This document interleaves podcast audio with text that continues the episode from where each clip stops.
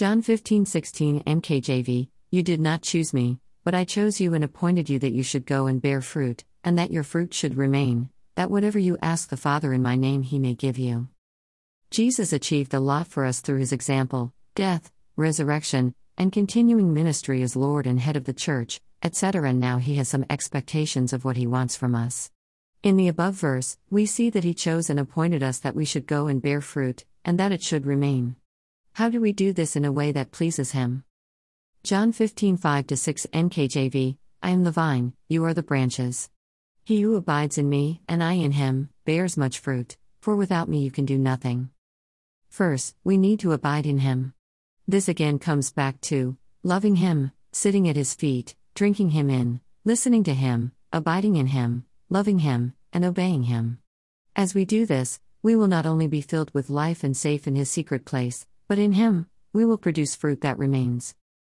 John 15 7 8 NKJV If you abide in me, and my words abide in you, you will ask what you desire, and it shall be done for you. 8 By this my Father is glorified, that you bear much fruit, so you will be my disciples. Second, we see that we need to have His words abiding in us so we bear prayer and faith fruit. This means that His Word is not only in us, but that it is alive, actually living, in us. In other words, we love the Word, eat the Word, meditate on the Word, and allow it to live through us. Luke 6:43 45 NKJV For a good tree does not bear bad fruit, nor does a bad tree bear good fruit. 44 For every tree is known by its own fruit. For men do not gather figs from thorns, nor do they gather grapes from a bramble bush. 45 a good man out of the good treasure of his heart brings forth good, and an evil man out of the evil treasure of his heart brings forth evil. For out of the abundance of the heart his mouth speaks.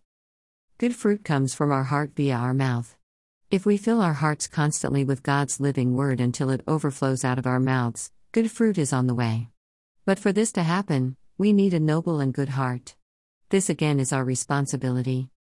Luke 8:15 NKJV but the ones that fell on the good ground are those who, having heard the word with a noble and good heart, keep it and bear fruit with patience.